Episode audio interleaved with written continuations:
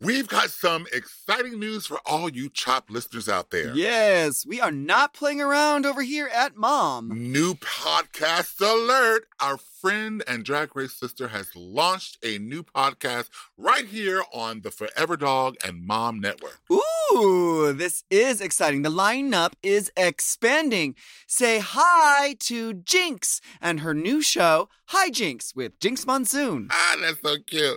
It's a different vibe from Mom shows. It's not a recap show or about drag race. It's more of a thoughtful and fun interview with fascinating people. Each week, Jinkx will be talking with amazing entertainers, comedians, and inspiring artists about their lives, their careers, and everything in between. Oh, and do you have a celebrity crush? Jinkx wants to know. Mm, I I want to say I don't. I don't. my celebrity crush is probably um I don't know. Right now, it's it's Joey Jay from Drag Race. Oh wow. Okay. She's a she's a celebrity. Okay. so so here's a preview of the very first episode of Hi Jinkx, and we are so happy to share it with you right here on The Chop. Make sure you search for Hi Jinkx wherever you listen to podcasts, and after you listen, leave a rating and review. We, we hope you enjoy. Are you ready for some Hi Jinkx? Because we are. Why did I say Joey Jay? Forever. Dog.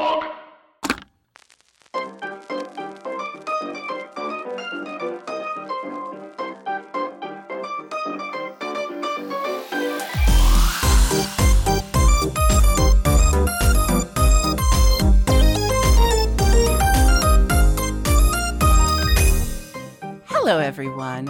I'm Jinkx Monsoon, and welcome to Hi Jinkx, a podcast where I, an internationally tolerated drag superstar, get to interview compelling and fascinating people about how they became who they are and why they do what they do. Today, we are joined by comedian, actor, writer, and cruise ship circuit party enthusiast, Joel Kim Booster. Oh my god, what Hi, an intro. Joel. Hi Jinkx. How are you today? I'm I'm hum- humiliated by Oh, that no. intro. Um, but I didn't write it. Honored didn't and it. humiliated at the same time. I didn't write it, but um, No lies I'm detected. certainly going to. I'm going to probe you about it. Great. Just like I was on the cruise ship. Uh, like the last one I went on was like 6600 gay men Mm. um, on the same boat all working together to smuggle drugs into the same place. And uh, it was just amazing. It was that one actually was crazy because we were getting on the boat and they shut down there was a bomb one of the bomb dogs um, started freaking out. And so they shut down the the entire port. And then once we got on the finally got on the boat we found out the reason the bomb dog freaked out is because a lesbian tried to sneak on a decommissioned landmine as a prop for the the dog tag party. And uh, so the bomb dog like freaked out obviously uh, because it's a literal bomb that she was bringing onto the boat and unfortunately that lesbian wasn't allowed on the ship and that's Oh tragic. my goodness! And you know, um, I'm sure that just came with so many implications. Oh, so the lesbian gets kicked off. So the lesbian can't bring on a deactivated landmine. Uh, you got guys dropping bombs left Yeah. and right around here. Um, okay, here's the thing. I did have one of the most amazing moments. I um I did a cruise where my music partner Major Scales and I had a show on the cruise. Um, and then so did Missy Pyle and Oh Kathy God. Najimy. They Oh had shows on this cruise. And on the last day of the cruise, the last night we were there, I had just quit smoking. Oh And I don't know how it happened, but Missy Pyle and Kathy Najimy walked past me and they were like, We're going to go smoke a cigarette on the back of the cruise ship. Do you want to join us? And I was like, Yeah, I'm smoking again. I'm not going to pass up yeah hanging out with Kathy Najimy And It doesn't count if you're doing it with Kathy. Najimy. Like- Exactly. Everything is fair game, right? Uh, and she had the most amazing show on that cruise where she talked about her lifelong obsession with Bette Midler that eventually led to her working with Bette Midler. Oh. And to me, I was like, that's why are you living the life I always dreamed of, Kathy Najimy? well, and I'll tell you what. Here's the thing about my experience doing the cruises. I do them not because they pay well and not because it is a fun experience for me as a comedian. In fact, my agents beg me not to do it because it is like so little money, so below my rate at this point, but I still do it mm-hmm. because I love hanging out and I've met so many amazing people from all over the world.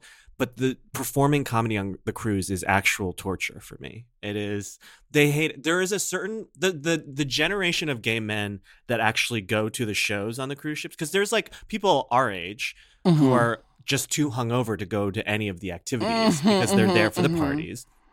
And then there's like a whole generation of gay men who are on the boats who do go to the shows and are there to see the sights and go to the shows. And that generation of gay men um, are not interested in seeing other gay men perform. They want to see they want to see drag queens. They want to see Kathy Najimy doing a Bette Midler inspired Tribute show, cabaret yes. show. Yeah, and that is it. They do they want and they want to see female comedians. They want to see Joan Rivers. They do not want to see like a young gay Asian boy like myself objectively gorgeous. Don't Right. Well, forget that's- objectively I, gorgeous. I've started to build that into the set, sort of tongue in cheek. I'll be like, I know you all hate me because I'm hot, um, and and that sometimes works uh, a little bit to get them on For the side. but- record, it's the opposite for me. I am putty in your hands Ugh. because you're hot. I was such an outcast in high school that now that like my work allows me to interact with these beautiful people who I would have been too shy to ever talk to, Mhm. you know, 20 years ago. now I'm like, oh my gosh, I'll do anything you say. Just wrap me in your your biceps, you know. um uh, oh my gosh, you know, well, copy and paste everything you just said about cruises and it also applies to Provincetown. Oh, and though I've yeah. never been to Fire Island, I need to assume I I, I I presume performed that stand it's up on very Fire similar. Island. It is very much the same. Like I went, I performed with Cat Cohen, and like Cat Cohen is like an amazing cabaret performer, comedian, and who sings. And like the gay men on Fire Island ate that up, and then I Mhm. get on stage and start ch- chatting about my little gay life, and they are so uninterested. It is so wild. It's what it is is they're there for a week to party and anything that takes them away from their partying has to be, you know, like top notch. Not saying that our shows aren't top notch, but like they have a very narrow idea of what is worth um taking a break from partying. well, and I do think I do think that there is like, and I'm talking about like Gen X and Boomer gay men. I do think there is something, and I'm I don't I hope like if you're listening to this and you're a Gen X gay man or a Boomer gay man, like please do not Mhm. come for me. I'm Mhm. not um trying to to come for you, but I do think there is something to be said for the fact that their generation. Their gay representation was Joan Rivers and Mhm. Kathy Griffin, and like their like the gay entertainment was all coded in women in a Mhm. in a very specific way, and Oh, they weren't used to seeing themselves represented on stage. And when Yes. they do see themselves represented on stage, it's a very defensive reaction because it's like that's not me.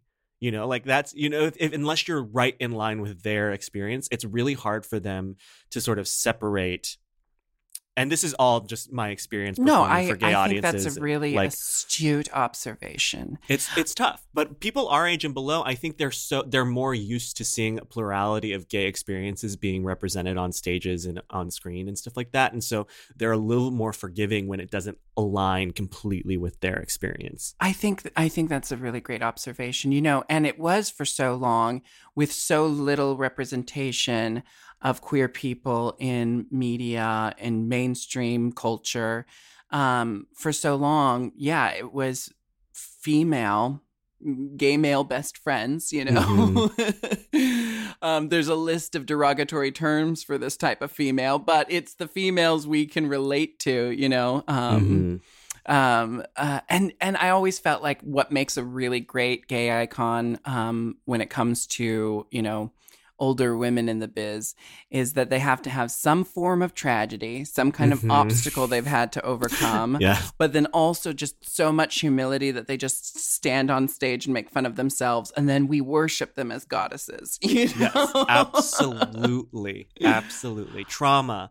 We want trauma. we want I, I think that's why judy garland is like the end all be all of Mhm. Gay icons, you know, we could see the pain and we could see the veneer covering the pain. And that's that's what we related to, I think. Mhm. Um, and now it's amazing that we have so much queer representation. But let's talk about this.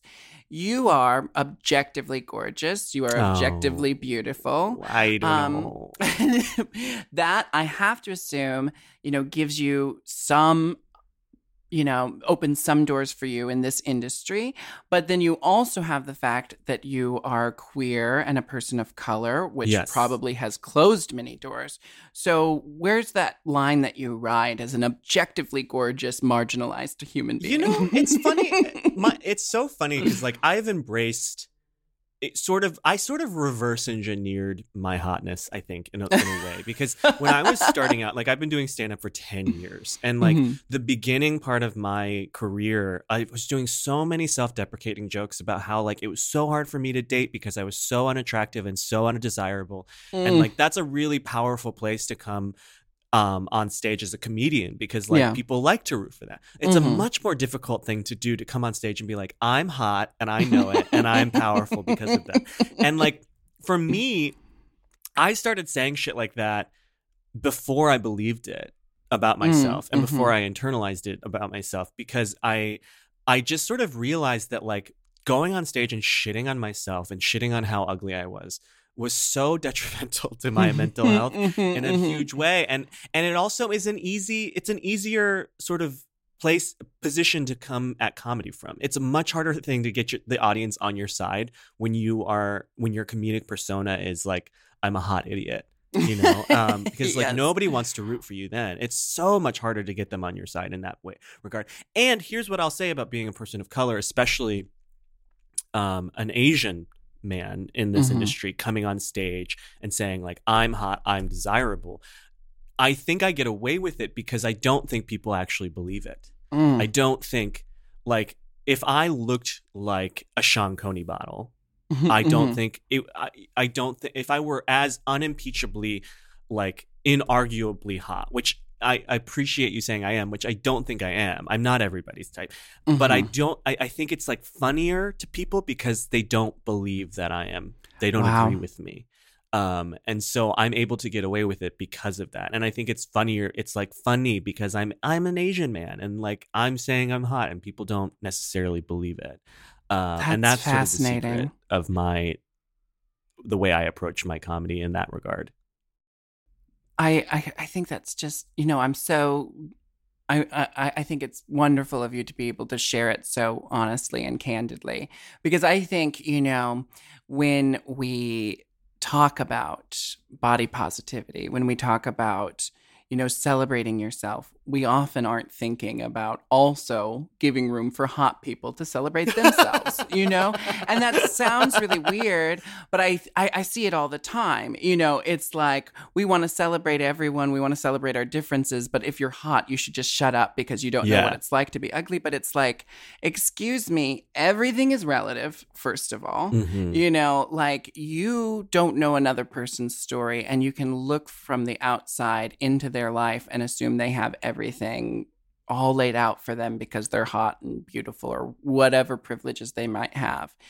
And then you don't actually know what their life has been like, and you don't actually know what they're dealing with. That said, I mean, there's a lot of privileged people out there who have no idea how the world works. Right. and and Well- they can be checked in a little bit more, you know? I, I just think it was more for me like as an Asian man in and knowing how Asian men are perceived in the culture at large, like Mhm. it just felt it felt it just felt demoralizing to go on stage every night and be like, yeah, I'm Asian and I'm undesirable and unattractive and that's and like having people laugh at that, which was like Mm. you know, it just didn't feel good after a while. And so I sort of overcorrected um after a while and like you did and some then I and correctional then I writing. started I, I started believing it a little bit more and it and and then I started you know it, it just it, I reverse engineered my self esteem in a big way through comedy. I think that's amazing. And I think it's really important to think of yourself, you know, in terms of like, how do I create the comedy I want to create, but also consider my own feelings in Mhm. this. You know, there have been there were times in the past where I would bring up stuff on stage that I was currently dealing with. Right. And then I realized, you know, I mean, that happened here and there, some rough moments in my life, and I'd bring up bring it up on stage because I think if I can get everyone to laugh at it with me, and if I can laugh at it myself, it'll feel less traumatic.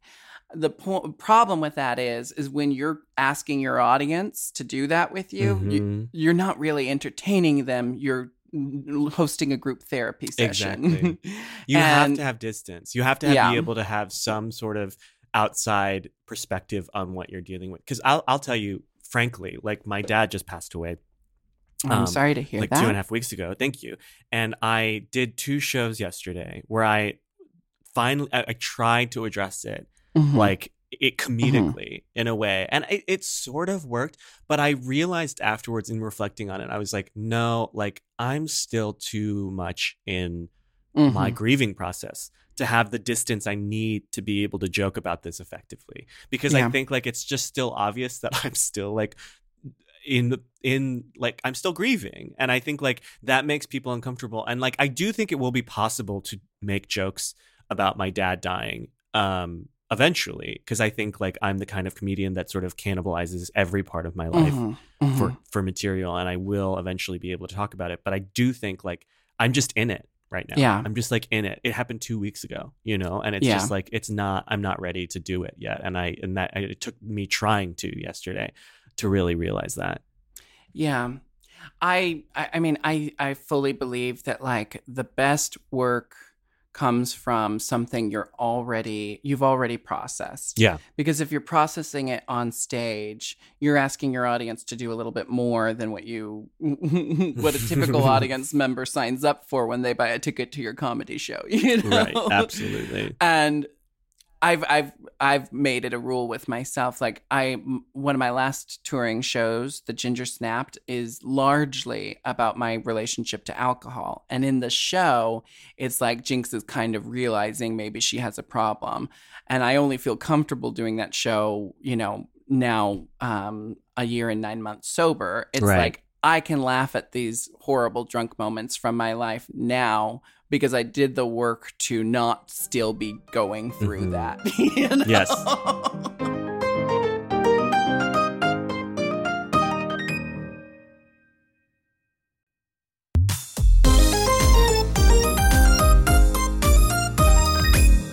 So you've talked in your stand up about um, being adopted by white parents and being Yes. raised evangelical, and you were homeschooled till you were 16. um, how how has that affected your life as a as a gay man, and where does it find its way into your comedy? um i mean in my early stuff it is all over the place i think like Mhm. it is a lot of introspection about like the way I grew up and the sort of this, the dysphoria of Mhm. having growing up in a white family and um not being surrounded by Asian people until I was like probably didn't meet my first Asian person until I was in middle school, you know, Oh, wow. like and so there's a lot that comes a lot of baggage that comes along with Yeah. that that is easy to mine for for comedy like you know talking Yeah. about you know the racism I experienced and even like the little like you know but you know my mom's side of the family is from the south and so like there's a lot of like even just within my own family the st- baggage that i have to deal with um that my white brother and sister don't have to deal with Mhm. um and so Mhm. like it definitely um came a, a lot and a lot of it my a lot of my comedy is very like anti shame like i talk Mhm. about uh, my sex life very frankly i talk about Mhm. my partying very frankly. I talk about every aspect of my life very frankly. And I think it's because I grew up in a home where we did not talk about sex. We did not Mhm. talk about real stuff. We did not talk about what was actually going on in in the world or in our lives um, because everything was so deeply suppressed. And so I think a lot of my comedy is a reaction, a direct reaction to the way I was brought up, you know, as a Christian and and things like that. And yeah, it's um it's it was tough and it was like weird being I was just home for 2 weeks um dealing with stuff because of my dad's passing and it is so wild.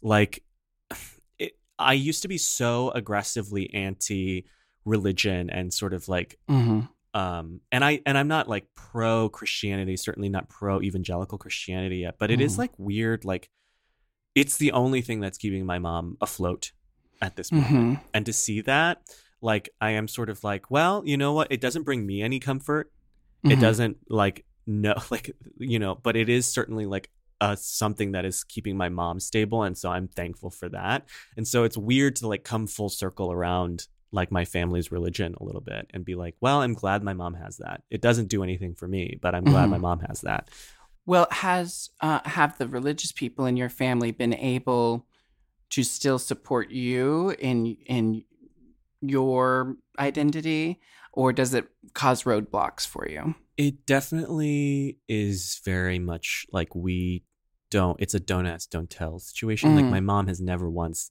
asked like are you dating anybody like are Mhm. you happy are you you know like what's going on in that facet of your life and it was very difficult like i i i'm glad and i'm glad i came to this place before my dad passed but like you know it was very hard for them for a while because there were so many it just you realize all the things that they don't ask about you know Mhm. like they don't they're Mhm. very uncurious about my career um because they and because they know that like they won't approve of it like i don't need Mm. to hear I, my parents don't need to hear how like you know a story about me fisting a guy on stage you know like that's just not something that i don't think any parent religious or not would care to hear about and so like it's difficult because like they never were parents that would like come to my shows or watch me on t- i was on a fucking nbc sitcom and they didn't even know um that i was on it That's just that's kind of mind blowing. You know, that's um, uh, I I feel like I had a, a I was raised in an environment that was there were lots of little secrets. There were things that I only could talk to my grandma about, and my mom couldn't know about it, and vice versa. And you know, I was raised by a little coven of witches. You know, um, it was mostly women raising all the kids of my generation. And so I always felt like I had three moms growing up, but it was a lot of little secrets. It was a lot of like um, lingering Catholic influence from my Mhm. from my grandmother down, and um, so lots of little secrets. And it's taken a lot of like I've kind of just had to say fuck it and just be open with my family these days because for so long I did keep so much of myself secret because I thought, oh, they're never going to understand. Um, and lately, it's not like they truly understand everything it means to be a trans femme drag queen queer person, you know, in the public eye. But they really, they really support me, and I think it's been like one of my biggest boons in life is that my family has been able to stand behind me in all my major decisions. But yeah, it's always nerve wracking because my my material is unapologetically foul mouthed and slutty and Mhm. and I talk about myself like I'm the world's biggest slut, like my ass is a black hole that just swallows people alive. My mom comes up in a lot of my stories and then I'll have her in the audience and I was like having this teeny tiny panic attack one night because I told the story of my mom revealing that Santa Claus wasn't real in one of my holiday shows. And then she came to see it where I paint her as this mommy dearest Joan Crawford, like monster mom. And I didn't know how to like navigate that moment on stage. And then what happened when I was telling the story live in front of an audience and she was watching, I said, and that's the moment my mom ruined Christmas for me. And she's right over there. like the spotlight follows and finds my mom in the audience. But then the audience started cheering for her. yeah And it was like my mom kind of reveled in this moment of like, it's me, everybody, it's me. so lately I've been finding ways to um, invite them in, but it is, it's like, I, you know, even to have a supportive family, it's scary to share that part of your life. Mhm. You know, we build, we, we leave home and we build a chosen family. And these people have so many shared experiences. I, I mean, I don't assume your chosen family situation, but I have to assume yeah no. you know, you make work friends who become family, and whether it's your chosen queer family or your chosen comedy family or your co- chosen industry family, you know, it's hard once you that's become gross. I don't my chosen industry family. Oh don't like that at all You know, no. my agent is the crotchety grandpa. um, But you you surround yourself, you know, as a queer adult, you typically Yeah. surround yourself with people who have shared experiences, and you get so used to that that it's hard to then go back to It's the family. I mean, I haven't bu- been home for Christmas in like a decade. Oh wow! and um because i spend it with chosen family and, and Yeah. same with thanksgiving like I, you know i go home and visit but like twice a year and like i see them and this was it was so jarring to be home for two weeks extended and just like realize all of the different things that like i missed about having my my family family Mhm. and all of the the the sort of places that my chosen queer family has really like filled in the Mhm. blanks you know Yeah. like because they're like i love my family but they just can't be everything for me and that's Yeah. what you know and and it's really hard to come to terms with that and it's really hard even harder to make it not a judgment an intrinsic judgment on them on my mom or my Yeah. parents as like parents you know or Absolutely. just you know like some families just you you fill in the gaps where you can with your chosen family and that's what i've done and um i don't think it's it's it means anything negative about my own family it's just No. you know not every family can be everything One of the, um, I wasn't expecting to learn this life lesson in acting school, but one lesson I learned from um, one of my favorite teachers in acting school is somehow stuff about my mom. You know, like I went to college right after high school, and my high school years were my most difficult years with my mother, where our relationship was really, really strained. Um, and a lot of that came up in my you know my like introspective work in in acting school and we're like having a circle jerk of emotions you know and one teacher just said to me have you ever considered that maybe there was someone else in your life who was your mom and your mom even though she gave birth to you filled a different role in your life and i realized then my mom may have given birth to me but at many moments in my life she felt more like an older sister and, like my grandma was kind of raising both of us. And I can talk about this now. I feel okay talking about this now because my mom has done a lot of work on herself and we're at this really great place. She's at this really great place. Again, so it's like I feel like comfortable to bring it up because we're not currently going through it. Mhm. Um, but learning that kind of also cracked open a lot of stuff for me. You know, like just because we've been told something our whole life does not make it true. Right. you know, just because we've been told that if you're born with a penis, you're male and that's it. And then the only way to become a woman is to have your penis removed. That's all false. That's all just what we've been told, you Mhm. know? and learning those kind of things in your adulthood kind of, you know, just blows your mind open. it's a And- paradigm shift for sure Absolutely. And then it's like, how much more fun is life when you realized that there's no parents and there's no rules and you get to make it up as you go. Um, let's let's take a hard left turn and um, talk about your career some okay because you know you're everywhere these days. Um, Oh. You've been a stand-up comedian, and now you're having all this um, mainstream media success. We see you on network television. Shall I shall I read some of Oh, your? please don't. I feel like the last year has been so depressing career wise because like nothing's been happening Oh, for well. very for anybody. Um, but what what I will say to our listeners is you have a phone, you have a magic wand in your hand. Google Joel Kim Booster because you have a very impressive um, resume dossier.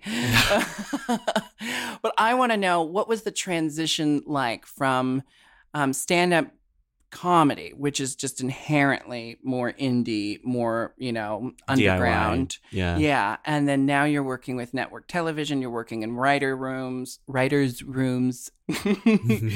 what what has that transition been like for you? And do you have a preference now that you've tried both? You know, I I will always always always always want to do stand up as long as I have something interesting to say. Mm-hmm. You know, um I you know, I, I do think there are a lot of famous stand-ups that get to a point where they're continuing to do stand-up and they don't have anything interesting to say anymore. Mhm. I think that happens.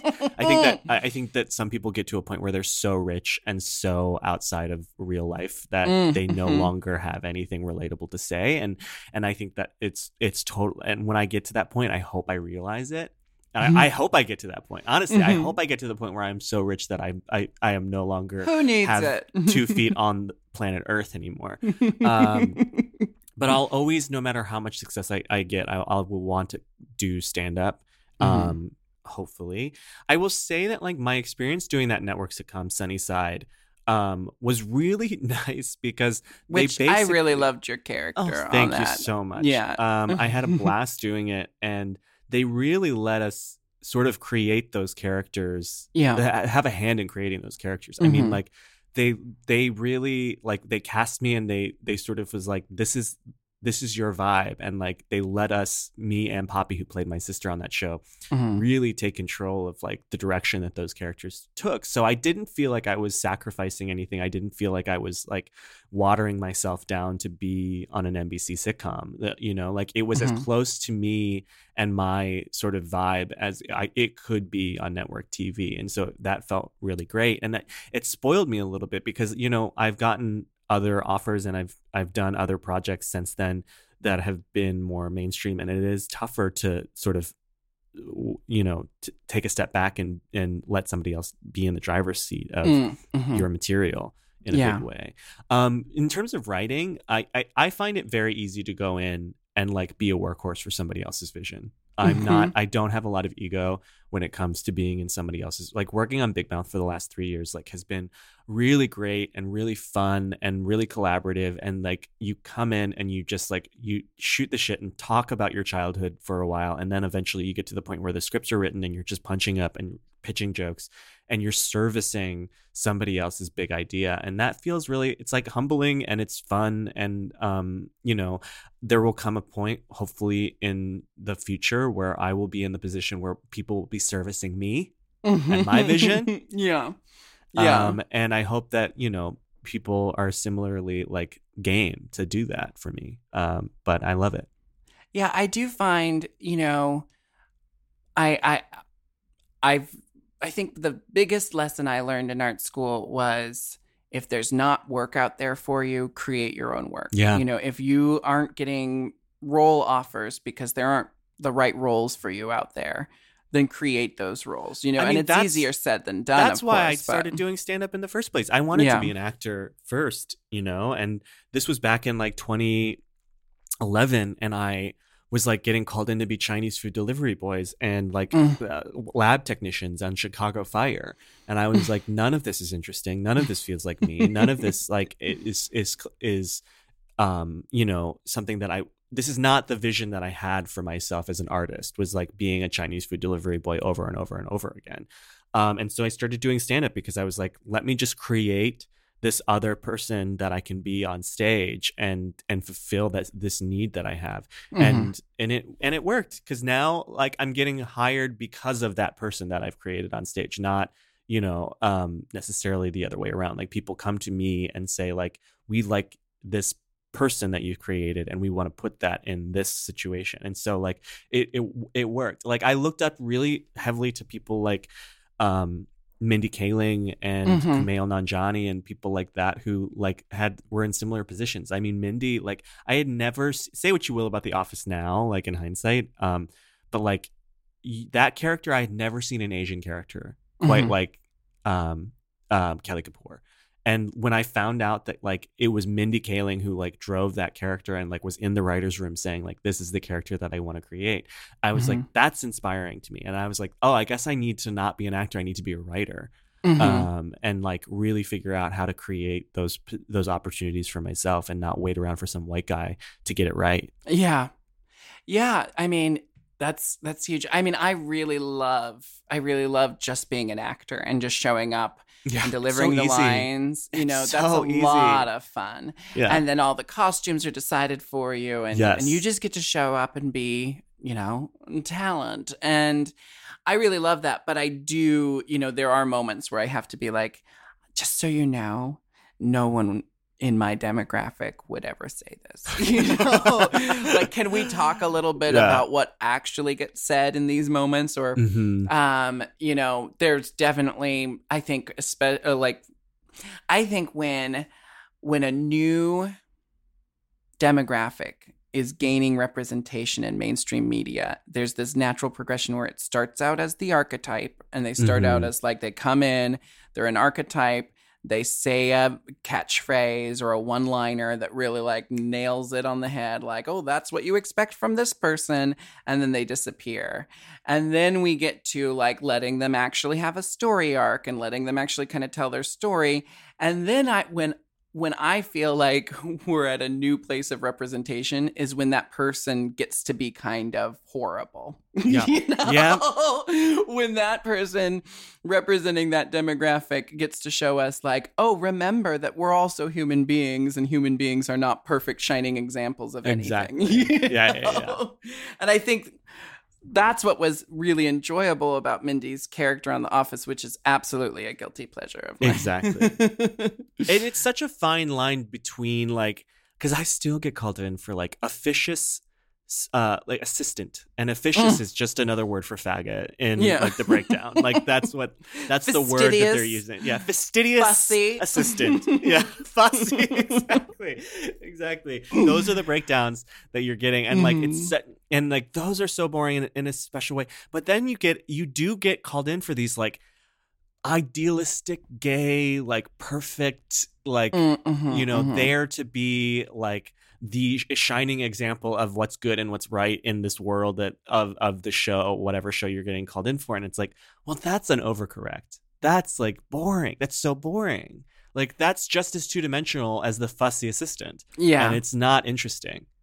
Uh, yeah, I find that like first of all, I think it's amazing that there have been a handful of auditions that I've been given that this is a non-binary character written for a Mhm. non-binary person to play. But it almost is always like this mystical sage like because I'm not weighed down by gender, I can see the truth that you have missed, you know.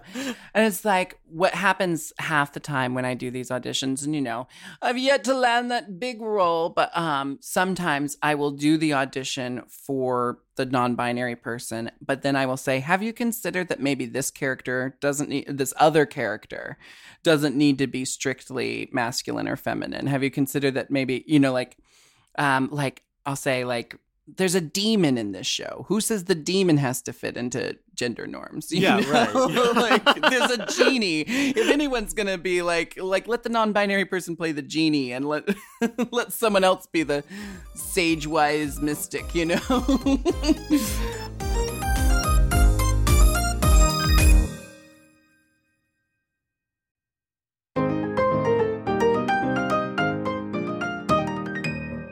I want to know. Um, you talked a little bit about your very frank talking about sexuality in your work.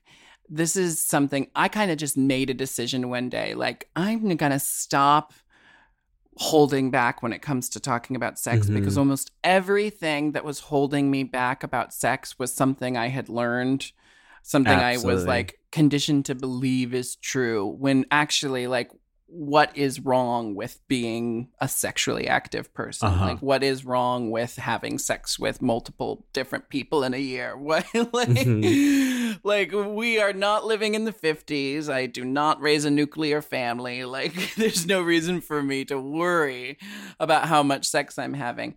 Um, how has the reaction to your sex positivity in your own work been? You know, it's funny. Like when I was starting out, the conventional wisdom for gay comics at the time, especially where I was at in Chicago, was like, do not go blue because the last thing an audience wants to be reminded of is the fact that you're having sex. um, they don't want to think about you having anal sex. They just don't, and and it'll turn it'll turn the audience away from you immediately.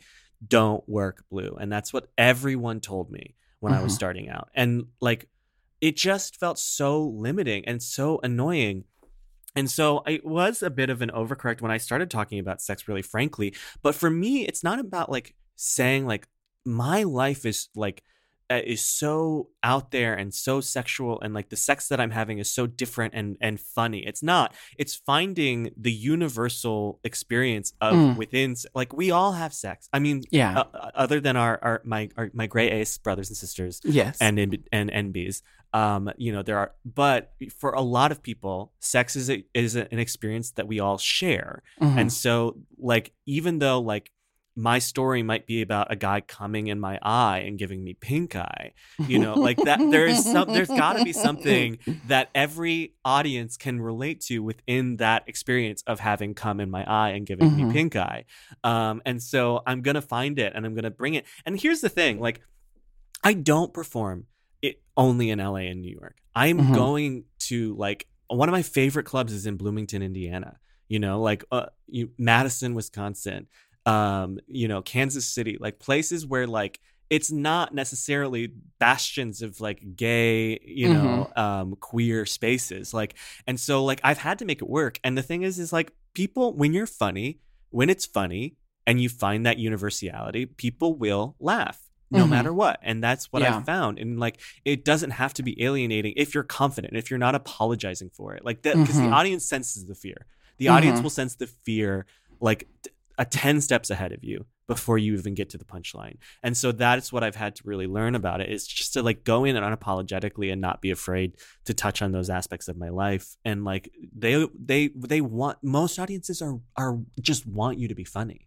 They, Yeah. ju- they really do. They they're Just be, they're just not- make me laugh. they're not rooting against you know and so like i think if you can find find and uh, the find the stuff that is universal in the very specific way we have sex then like yeah um it it, it works all the time it, it works f- almost always um Yeah.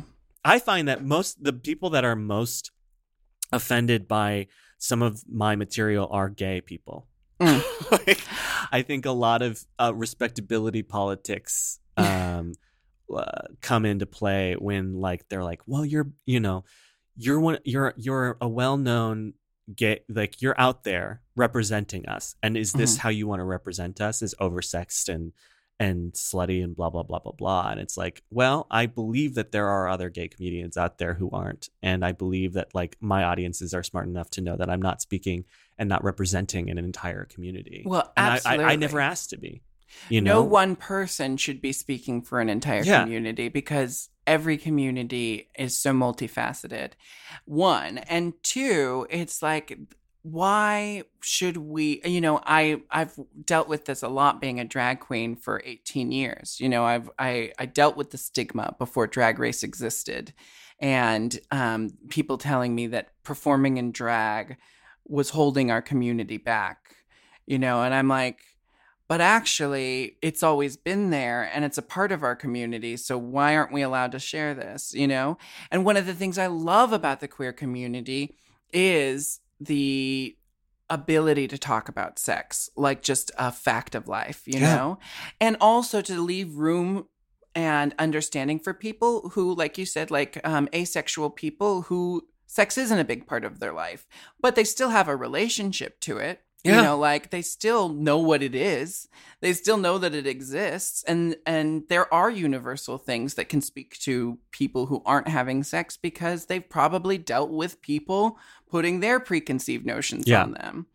I when i started really like just telling my stories on stage like i used to put a lot more like veils over it and you know tell a fictionalized version of the story. And now i just fully tell my audiences about the time a guy lost a condom up my butt you know?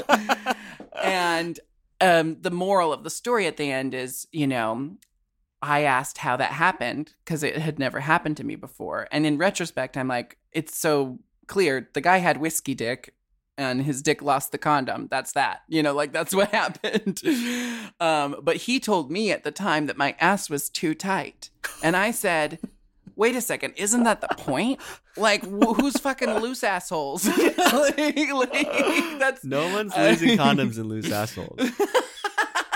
You know, isn't it a good thing my ass was tight? And the moral of the story at the end is like, um, you know, I'm not gonna let someone blame me for something they did to me. you know, and I think that's something we can all relate to uh, in terms of sex. But I had to ask myself, like, because I do look out into my audience and I'm like, sometimes I'll get thrown off because I'm like, oh no, is that person offended? Did I did I just offend that person? Uh, should I like find a way to apologize to this person on stage? You know, I get really in my head sometimes. But then I had to ask myself, who is most likely to be offended by me talking about sex? You know, like people Mhm. who, who people who are still clinging on to things that our religion has taught us or that our society has taught us. And am I really that afraid of offending them? You know, Right. like I am actually not worried if like if what you are is just trying to silence me, then go ahead and be offended, you know? Yeah. There's no refunds at this point, you know? Like, you can't.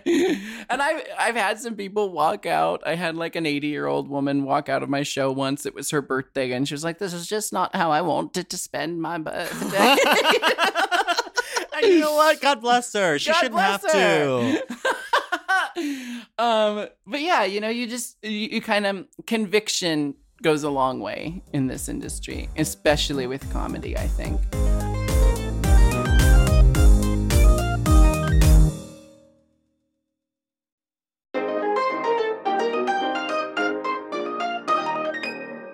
I just, I'm so enamored with you. I think you're just doing God's work out there. God bless you. I, I really love watching your star rise. Now I have some questions for you that have nothing to do with anything. Are you ready for them? Please. Yes. Who's your celebrity crush? um, Manny Jacinto? Oh my God, he's one of mine. I Yeah. have new ones every episode. But oh my God, yes. He's jeez, Louise. just everything. Um, and he's so nice too. We met. Uh, we we had we were forced together a lot during my NBC days, and um, he's just like the kindest guy. And I have a couple of videos on YouTube where people say that I look like him, and it is the greatest compliment um, I have ever received. is to be compared to He's- Jacinto because his cheekbones. just an Adonis. yeah, he makes me look like I have jowls comparing our cheekbones. Um, You, and I you love can it. cut ice on almost any part of him. You know? Mhm, yeah.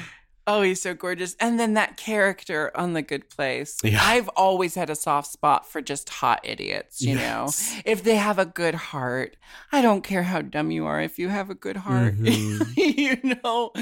Um I I just oh what what a fabulous show that was, but he was definitely one of, you know, one of the reasons to watch. Uh I always say someone different, but today I'm going to say my celebrity crush is Jared Goldstein because he just did Oh, it. yeah, did that- an that- Instagram takeover. Yes, I saw, and I saw. Did you see the picture he posted the thirst recently? trap, and it's like, well, guess what I've been doing during quarantine? Just becoming freaking shredded. Outrageous. We were on a cruise together, Jared and I, oh my Yeah. goodness! and I did not see any of that on the cruise. I loved how matter of fact, he, like he was doing a live on my Instagram, and like all his friends were popping up just to ask him about, like, so what's all this about your abs all of a sudden? And he was like, yeah. He was just so like matter of fact, like, yeah, aren't I so gorgeous? Like, wow, like who knew? Um, I love him. So he's my celebrity crush right now. Um, I want to ask um, our listeners don't know this, but you're wearing a SeanCody.com t shirt, um, which I absolutely love because a middle school bully of mine ended up doing um, Sean Cody. So there's something kind of magical about seeing someone who used to torment you take it up the ass. I don't know. And then I felt like able to forgive him. I was like, is, is this why? Is this why you were mean to me? Is because you were sad that I was living my queer life while you Yeah. were repressing your desire to bottom like like a like a lovely little mm, he was such a good bottom too anyway um I your fa- recently Mhm. met the first Asian Sean Cody model. Oh, yeah? Um, recently, yeah. I think Dale. He went by Dale then, and he's Jacob Ethan Dale now on OnlyFans, and he's a lovely human. And I was like, what a trailblazer! Like, Yeah. you, like you, somebody needs to tell your story um, to be Asian on. you Sean can write the one man show Yeah. um, um i want to know what's your favorite porn scene of all time My favorite porn scene of all time. Wow. That's a really tough one. I'm I'm a big um proponent of of porn on Twitter. And so Mhm. like I'm trying to think of like something that I've seen recently that really got me going. Um i love this new era of self-produced porn you Yeah. know I, I think it's brilliant but my favorite maybe this will strike an idea in you have you ever seen oliver twink no. it's the, one of the most amazing parodies. Um, uh, this um, this uh, drag queen Misty Eyes, who does wonderful makeup and drag tutorials on YouTube, um, is in it as Nancy. But of course, the scene that matters most to me is Oliver Twink is on his knees.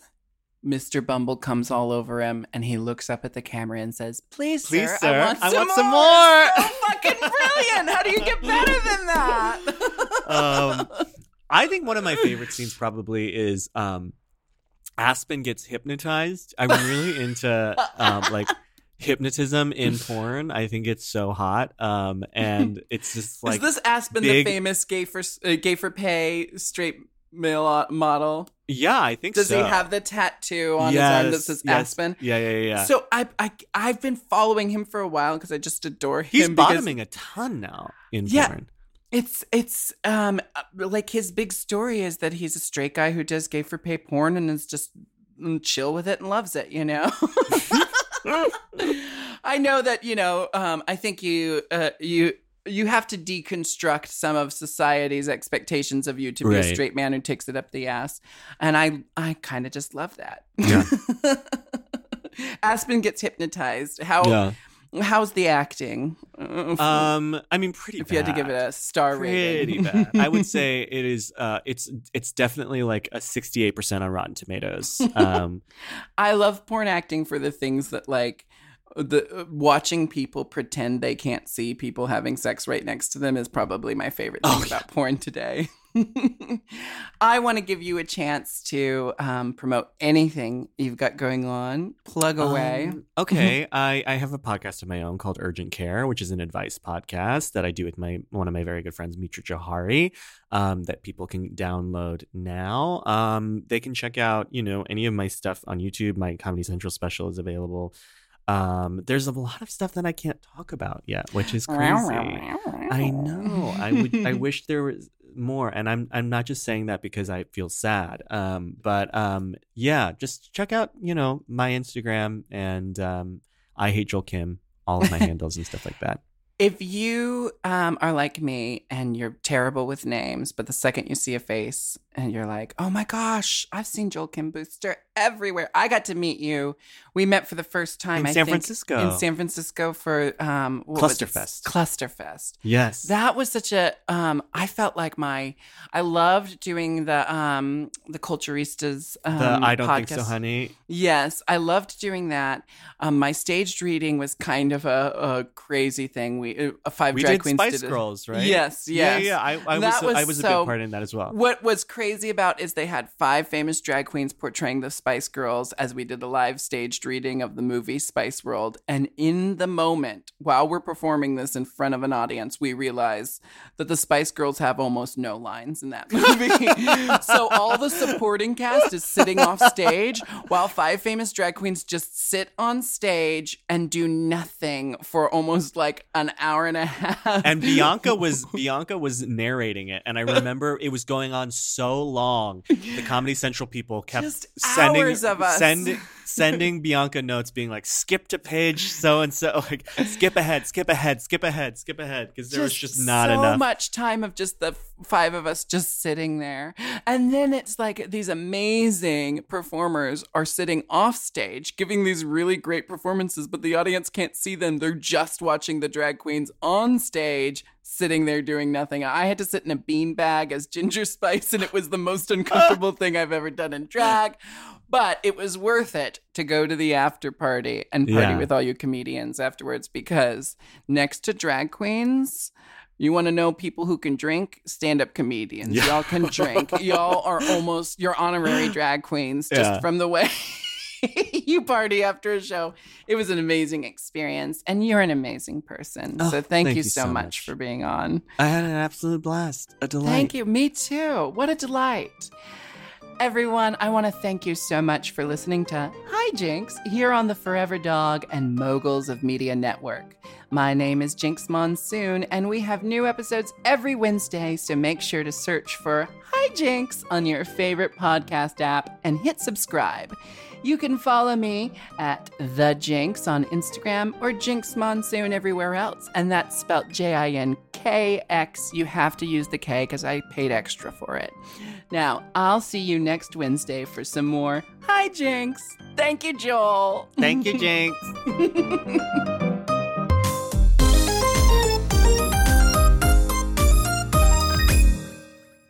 Forever.